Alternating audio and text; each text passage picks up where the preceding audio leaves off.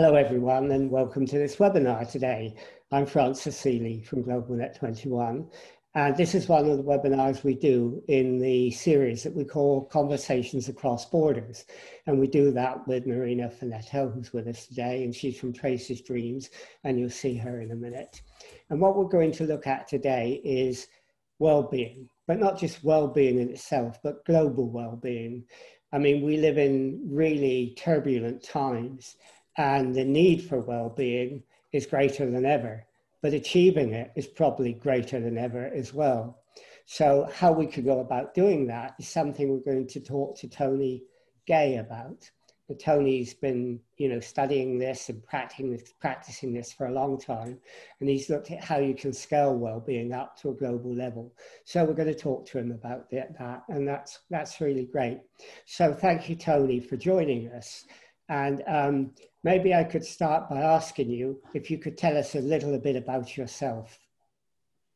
Uh, thank you, Francis, and thank you very much for this very kind invitation. It's a pleasure to be with you. Um, a, a, bit about myself. Oh, this is all about self-disclosure. What am I prepared to say? Let's say this. I was born by the sea, the youngest in my family. My parents actually say that I could swim before I could walk. I'm not sure if I believe that, but it's a very nice thing to have said, I think. My father was a fisherman, um, and he taught me a lot about being hopeful and optimistic and, and resilient. Uh, when I got to school, I had a really bad time at school, primary school and high school, really bad. I hated it. Hated it until my primary school teacher realized that my father was a fisherman and she put me in charge of keeping the class goldfish happy. And that was a big turning point for me. And school then became a little bit more enjoyable. But I struggled because I didn't feel I was learning how to learn.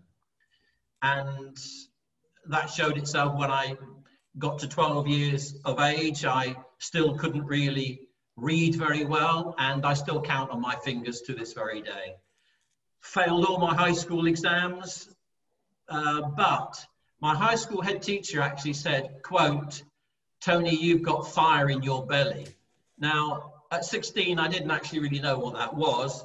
Didn't sound very pleasant. I thought it was a kind of strange medical condition, but it actually, uh, it actually, I understand, was, was a compliment. I went to university somehow, and halfway through university, I was kicked out. Uh, I was uh, called an administrative error because I didn't have the right A-level grades. Um, so I was kicked out, I went to work, I studied at night school, climbed back into the university, and then uh, met a really, really good teacher. And that really good teacher made me feel that I mattered. And the rest is history. Okay, well let, us let, us go through that a bit a bit more as, as we go along. But let's go to Narina now, who's going to do the interviewing with us. So Narina, over to you. Uh, Tony, uh, thank you so much uh, for being here, and thank you so much for your short uh, uh description about your life. And uh, what I, I, felt it is it sounds um, really that you were resilient in trying to do what you were trying to find. And you, you said also that your, your father taught you a lot about being hopeful, optimistic, and resilient.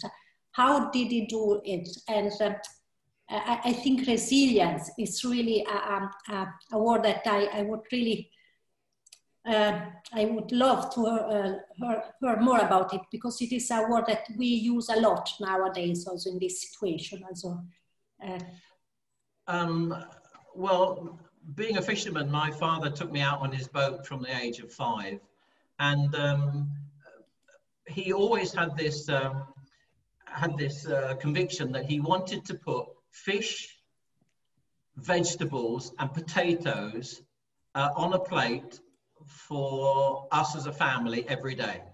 And so he went out in his boat in all weathers.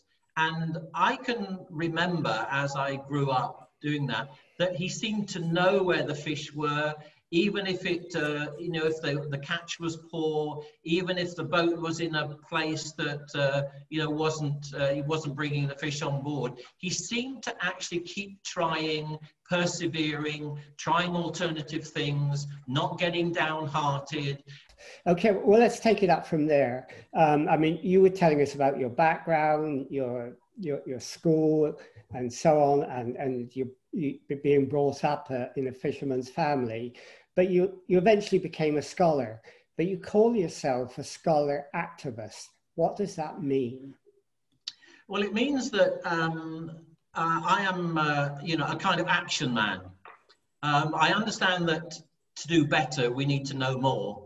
Um, but I'm not the kind of guy that just uh, tries to generate more and more knowledge and understanding about things. I have a commitment to do something with what I know. And so in all my working life, I've been very careful to have one foot in communities, wherever they are, near or far, and one foot in the academy. And I've been very lucky to work in a number of really innovative universities around the world um, but also very fortunate to work in communities, mainly in East Africa and India and in the Arctic North in Norway and Sweden. And so I like to actually put knowledge to good use. And that's why I would like to describe myself as a scholar activist. And it, I always say to my students, you know, I haven't really got any good stories to tell you unless I'm working at grassroots level. And I always, I always tell people um, that at grassroots level, that their practices need to be research informed, just as I advocate research needs to be practice inspired. So that's why I call myself an activist and a scholar. Okay. And um, uh, Tony, you, you started also this year the Global You Matter, Human Rights and Wellbeing um, project. Um, why did you do it and what it is about?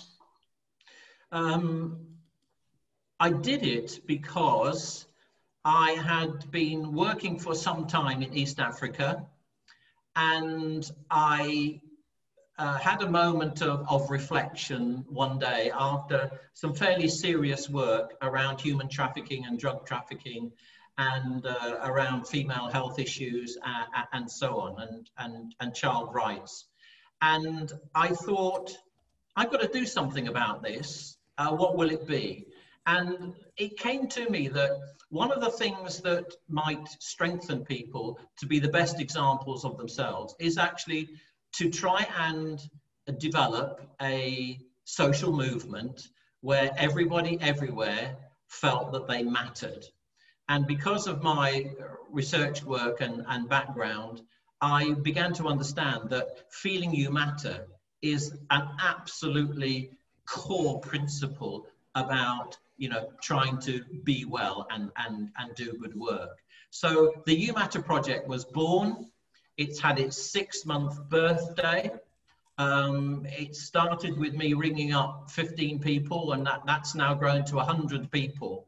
Um, and it's a it's a project that uh, is really about stories. It's gathering stories from people uh, to help us understand what it's like when you really feel you matter and the impact of that on you and other people's lives. Well, it's, it's quite interesting because, you know, when people talk about well-being, they sometimes think it means happiness. And some people say, well, you know, that's a bit of a luxury when people are fighting for survival. But well-being is more than happiness, isn't it? The way you've just described it, well-being is about survival. Yeah, um, well-being is um, is much more about happiness, um, happiness and contentment, and I'm very happy to expand on that.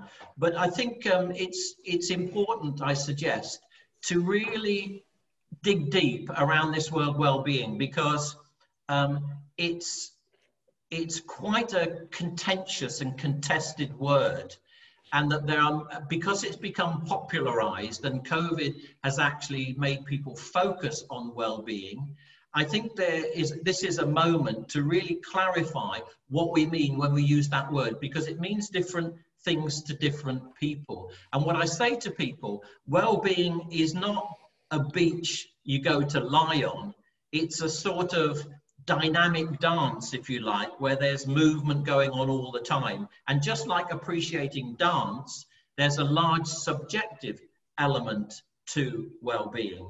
Um, so it, there, there are many facets to it, and we've learned a lot in the well-being, the global well-being project called called You Matter about that. Um, three things, for example, that uh, we are appreciating. The first thing is that um, it's feeling you matter is the core to well-being, and feeling you matter is a need.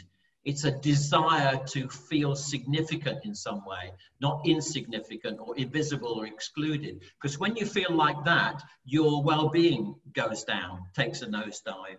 Secondly, it's a learning process. You know, feeling you matter is a learning process. You learn about yourself, you learn about others.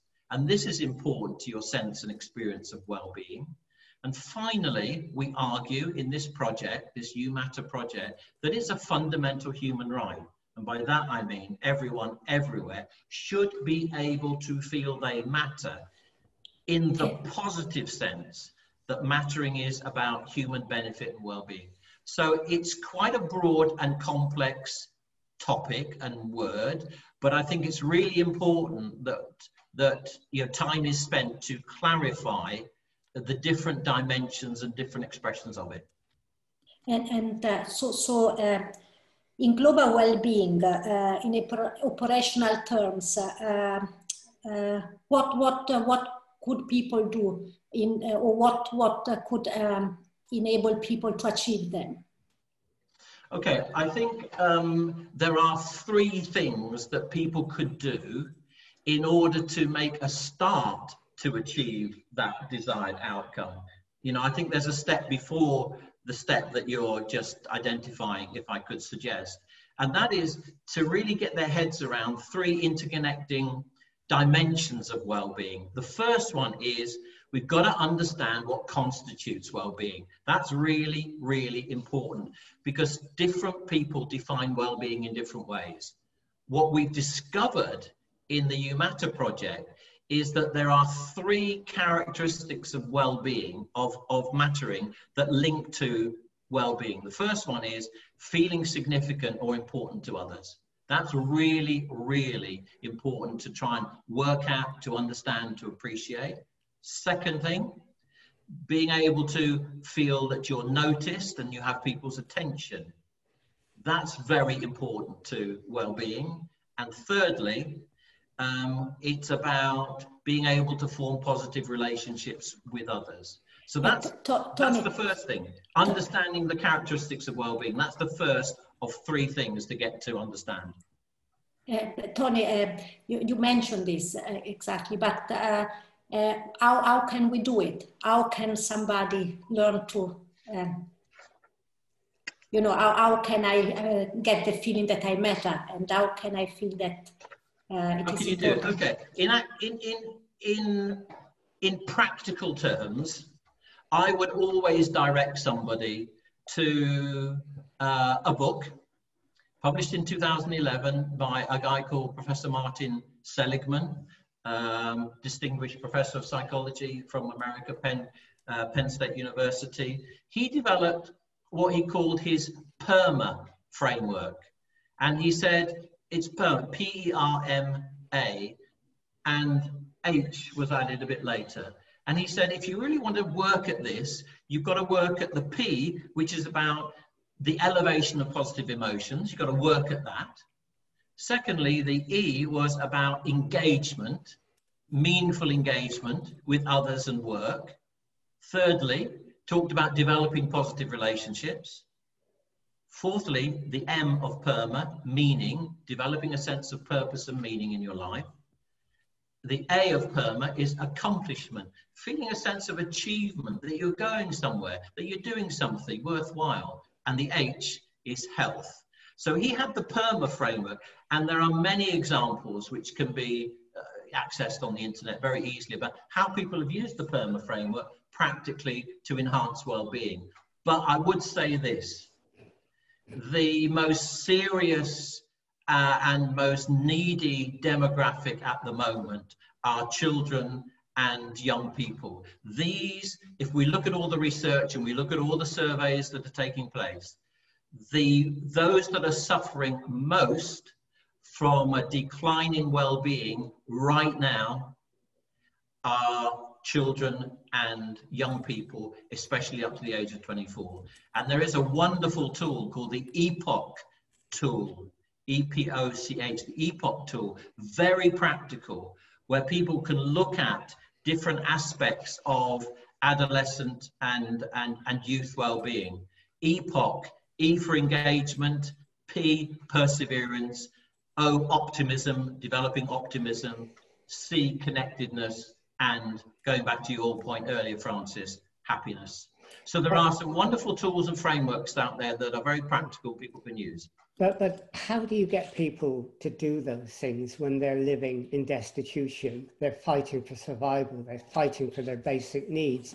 I mean, you're a positive psychologist, and one of the criticisms of positive psychology very often is it concentrates on the person too much and not on structural changes. Do you recognize that criticism?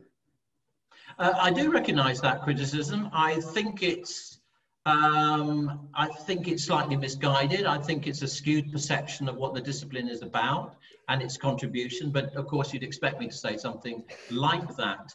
I, I think the thing is, when uh, when working with uh, the poorest of the poor, when working with people who are not hopeful but they are uh, feeling hopeless, when they are caught in vicious uh, poverty traps and and debilitating downward spirals.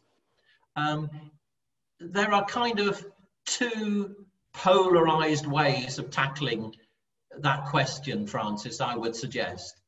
One way is that you try and fix the problems that people say they have. You try and get rid of what you don't want. You try and fix and repair people uh, with the hope that things will, will get better. And there are ways in which that can be done. And one of the ways that that can be done is through meaningful dialogue, uh, appreciative listening, uh, and so on. The other way is actually to uh, have conversations which ask a different question. In other words, rather than saying, What's your problem? you say, You know, what is the best here right now? What is the best of what is? Even if it might be one small grain of sand, it gives us a chance to work from the positive. Because if we only focus on problems, the problem with problems is that they tend to get bigger. They expand in front of us and we, and we go off in one particular direction. But if we ask a different kind of question, a more positive question, um, perhaps around dreams and hopes and aspirations, then we can have a different kind of conversation, different kind of action. It's not easy. People have things called priorities. We're actually socialized into thinking the only way we can get out of poverty traps and destitution is by trying to get rid of the problem. Well, yeah, there's a place for problem solving, but there's also a place for having a different kind of conversation that's not always about problems, but it's about something more positive. But, uh, but if we speak about well-being um, uh, in different countries, uh, if we generalize, we can say that there is a problem with well-being, as people not feeling well. Um, you, you wrote that uh, you appreciate all generations and you have experience um, in different countries. Um, are there different reasons for not people feeling well in different countries and in different generations nowadays? Well, um, well I, I, guess the, the, the, the, short answer to that is, is yes, that there is. Um, some of those problems are historical, some of those problems are social, some of them are psychological, some of them are institutional. Um, and so it becomes quite a big and complex issue to try and get our heads around. What I, what I like a lot is I like I like um, a, a, survey that's that's done. It's done quite annually. It's it's called the it's it's called the happiness, the global happiness survey, and um, it it's really helpful in the sense that what it tries to do is it tries to look at those things which really um, get in the way of making progress. And one of those things that it's found in its 2020 survey is that it, it's this thing called social fabric where the answers might lie. It's the ability to feel a sense of belonging, a sense of togetherness, a sense of family, a sense that um, of I matter to you and you matter to me. That seems to be emerging as a very important gateway into helping all people to actually live a better life. I, I mean, I, I understand that. Um, but one of the other things you said earlier is that, um, you know, what you try to get people to understand is that recognition is important to people. I think it was a 19th century philosopher Hegel who said, after we satisfy our, our basic needs, recognition is the next one that people need. Now, when you're dealing with people in impoverished situations who are really at the bottom of the ladder, how do you get them to get that recognition? How do you get people to give that recognition? Um, my experience is that it's always difficult. Uh, we have to be patient. Um, we shouldn't promise too much. Um, we need to cope with things about trust. We need to talk about uh, issues around feeling safe. Uh, we need to uh, talk through issues about is it safe to say something and not something else? Um, can we can we actually legitimately, morally and ethically talk about building a more hopeful person, family, community um, when that community has only known something completely different? It's only known um, disadvantage. It's only known internal displacement. It's only known uh, war and, and, and, and, and unrest. It's very, very difficult. The answer for me lies not in people like me actually suggesting things to others, but to provide a context, an enabling context in which people can actually honestly and without prejudice ex um, disclose their true thoughts and feelings about what they feel would build a better history for them. And uh, as, I, as I understood, um, you argue also that we should focus on another, or a view progress is another way, so that progress should uh, focus on the, the elements that um, are more relevant for the well-being of people. Uh, how should or could or do we need to change our society or our di directions in order to um, start um, taking this path? Or do we have already started taking this path in your opinion as a global uh, society? Well i think as a global society what we need to get um, you know much better at doing is is listening more and talking less um, you know, giving less advice and actually listening to the lived experiences of people that we're engaging with. We need to drop all notions of being expert and expertise, and we need to actually think about lived experience. We need to think about what it's actually like to be there and to live in that particular cultural context and to actually develop a real sincere appreciation uh, of that and to facilitate good, positive conversations that matter to the people we're engaging with. But I mean, what you're talking about there, aren't you? I'm, I'm, I'm not sure, but I, I, guess is reflective practice. And um, when you talk about reflective practice, you've sort of re- reframed it, haven't you, into reflective learning so that people actually do think about themselves, they do think about what the effect they have on others and they try to um, do they try to then change their own attitudes to life, their own worldview as a result of doing that. Yeah, and and our ability to reflect on our lived experiences in a systematic, rigorous, and evidence based way is, in my opinion, for what it's worth, a really, really important um, route way to trying to tackle some of these difficult issues of well-being. It's the, it's the way of reflecting back on those things which are significant to us, learning from that, and putting that learning to good future use. That reflection and action iterative cycle has proven time and time again to be a way not just to change things but to improve things and i really do believe that um, you know there are plenty of practical well-being interventions which i can give you some examples on if you wish practical well-being interventions that need that action reflection so that it's small steps uh, it's a public process. It's something that's talked about and evidenced. It's a reflective practice is a bit of a problem for me. I, as you know, Francis, I've, I've spent all my life, you know, in that area of experiential learning. People actually think, you know, reflection and its practices, you know, they, they're kind of things you do. They go hunting for a problem. It's a solution looking for a problem. Well, nothing could be further from the, from the truth, actually um, you know, reflection and its practices, it is about, you know, reflecting on the good and the things that are just and right and that lift us and build a better future, not just reflecting on problems.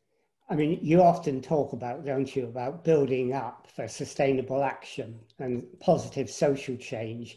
Now, do you mean that at a personal level, or do you mean that at a society level, or do you mean it at both? I think you know, it, this is the this is the complexity of it. It has to be both. It has to be local and global. It has to be individual. It has to be family. It has to be community, and it has to work across those different dimensions if it's actually going to have a sustainable and lasting impact. And that's why you know it is such a challenging issue. We can talk glibly about improving well-being, but really for it to be sustainable it has to be something that cuts across communities, across organizations, and becomes something that's right at the center, front and central of everything we do. Because COVID is teaching us some really serious lessons. And if we don't get the well being part of the jigsaw right, there will be some serious casualties um, down the track five years from now, 10 years from now. And our children and young people are experiencing that and telling us that even now, not just in the global south, but here in our own backyard in, in Europe and the UK as well. So, so in the in the great debate of whether humans create society or society creates humans, where do you stand? Um, I don't think you matter can create society, but I think um, the intention of the UMatter project, I call it a project. It's not a project, it's a conversation. And we hope the conversation will turn into a social movement. So, in one sense, I think feeling that you matter, me to you and you to me, being the core of enhancing well being, works in lots of different cultural settings. And I think it does promise some good things. But you know, there has to be some buy-in from society, obviously. But what we're learning is that people want to tell us stories about when they felt they mattered and when they felt they didn't matter. And when we know that, we'll be able to develop some interventions to help that move forward positively. I mean, you clearly would love to see the idea of well-being scaled up to a global level. And the big problem is how do you do it? Now, you said, you know, you do this through conversations that might turn into a social movement, but that's incredibly optimistic, isn't it? Have you seen any evidence of that happening? Um, I totally take your observation that I'm an optimist. Uh, and, and I like that, and I take it as a compliment. And I think we do need a bit of optimism and hope in this in this equation. Have I see it happening? Well, there are many examples that I could quote for you where if you change the question, you change the conversation, change the conversation, you change the action. We've got to get better at asking positive questions around feeling that you matter and how that links to, to well-being. In six months, there is uh, a very modest project with a big dream, the You Matter project, big dream, optimistic. It started with one person, went to 16, now it's got 100 ambassadors in 31 different countries. I think this has captured people's imagination. You don't have to work too hard to understand that you matter is fun, a fundamental part of helping you to feel well and do, yeah, and bring the best of you to every day. So I like being optimistic. And um, I haven't had too many people, in fact, I haven't had anybody yet, Francis, actually say to me, Tony, this is a rubbish idea. You know, mattering doesn't really matter. You know, you can feel excluded and insignificant and left out and forgotten, stigmatized and so on and so forth. These don't affect well-being. Nobody's actually said that to me. So I think with patience um, and with optimism and a good deal of energy and positive intent, we could make a difference here in changing the conversation. I think that's the, the start of tackling this global uh, decline in, in well-being that we're experiencing right now. Yeah. Uh, I, I, I think I would uh, um, like to ask uh, something that is not really related to the project, but uh, it, perhaps important to the conversation. You mentioned at the beginning, I'm born by the sea and uh, I could swim before I could walk. And so um, it, remind me of when I was a, ch a, child and I was born in a small village with a lot of um, water and uh, forest and, and in these times where the conversation about climate change and nature is um, relevant more than ever, how important is our connection to nature uh, for our well-being? Sorry, our connection to? To nature. nature. To nature. Uh, absolutely fundamental. I mean, I, you know, we, we are guests here.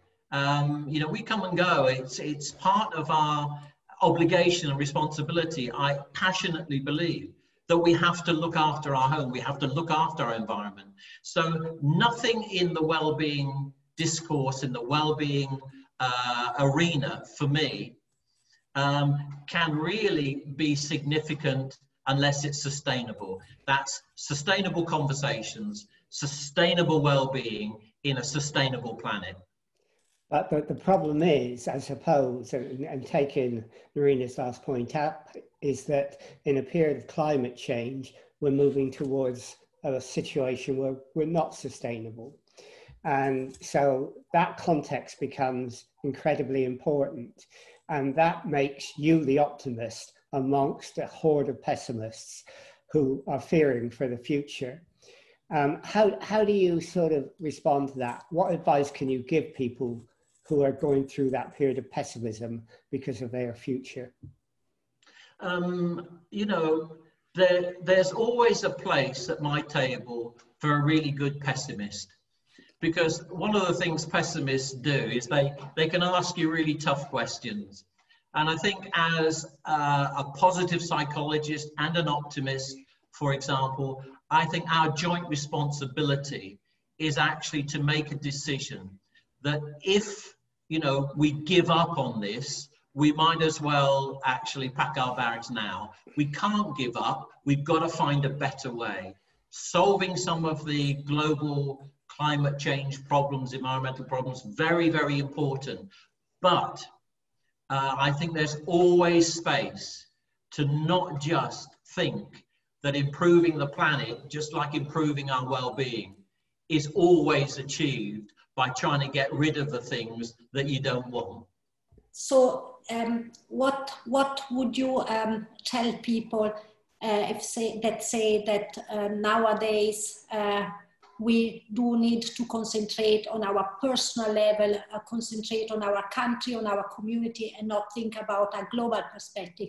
Why do we need to think more about the others and the other perspective and this kind of connection than about ourselves?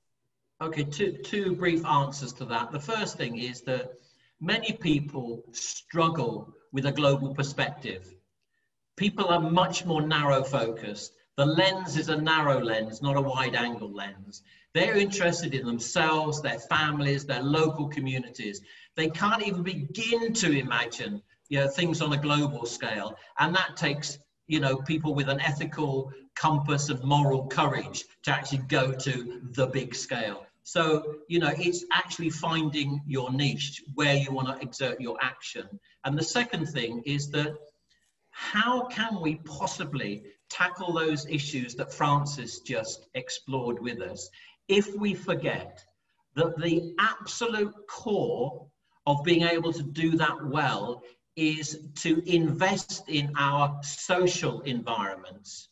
It's our social environments that should be a priority for well-being that will give us the strength and the imagination to actually tackle the the bigger problems those social environments about family belonging you know a sense of, of, of working together these are at the core of actually trying to you know, feel feel well and do good work. So yeah, global issues uh, can actually fry your fry your mind.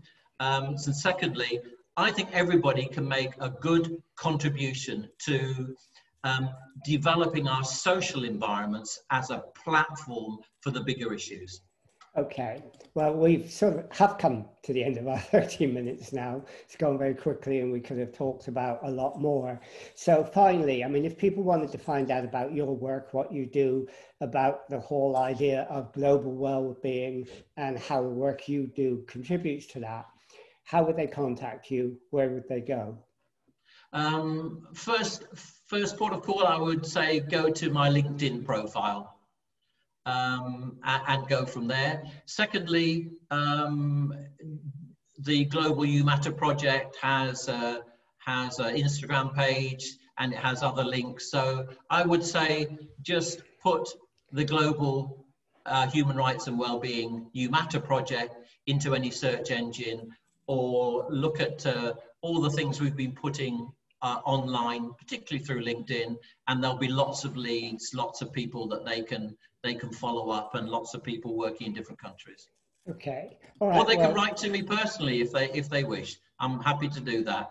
Okay, well, I'm sure some people will do that. Um, anyhow, thank you, you know, Tony, for doing for doing this because it's been very interesting, and I, I think understanding what well-being is is important. Understanding what resilience is, what having a sense of purpose is, what reflection is, are all important for us as we're going to survive in the coming years. So, you know, whatever the turbulence we have to face having all those tools to help us get through it is absolutely vital. So I think what you've said uh, has been incredibly valuable.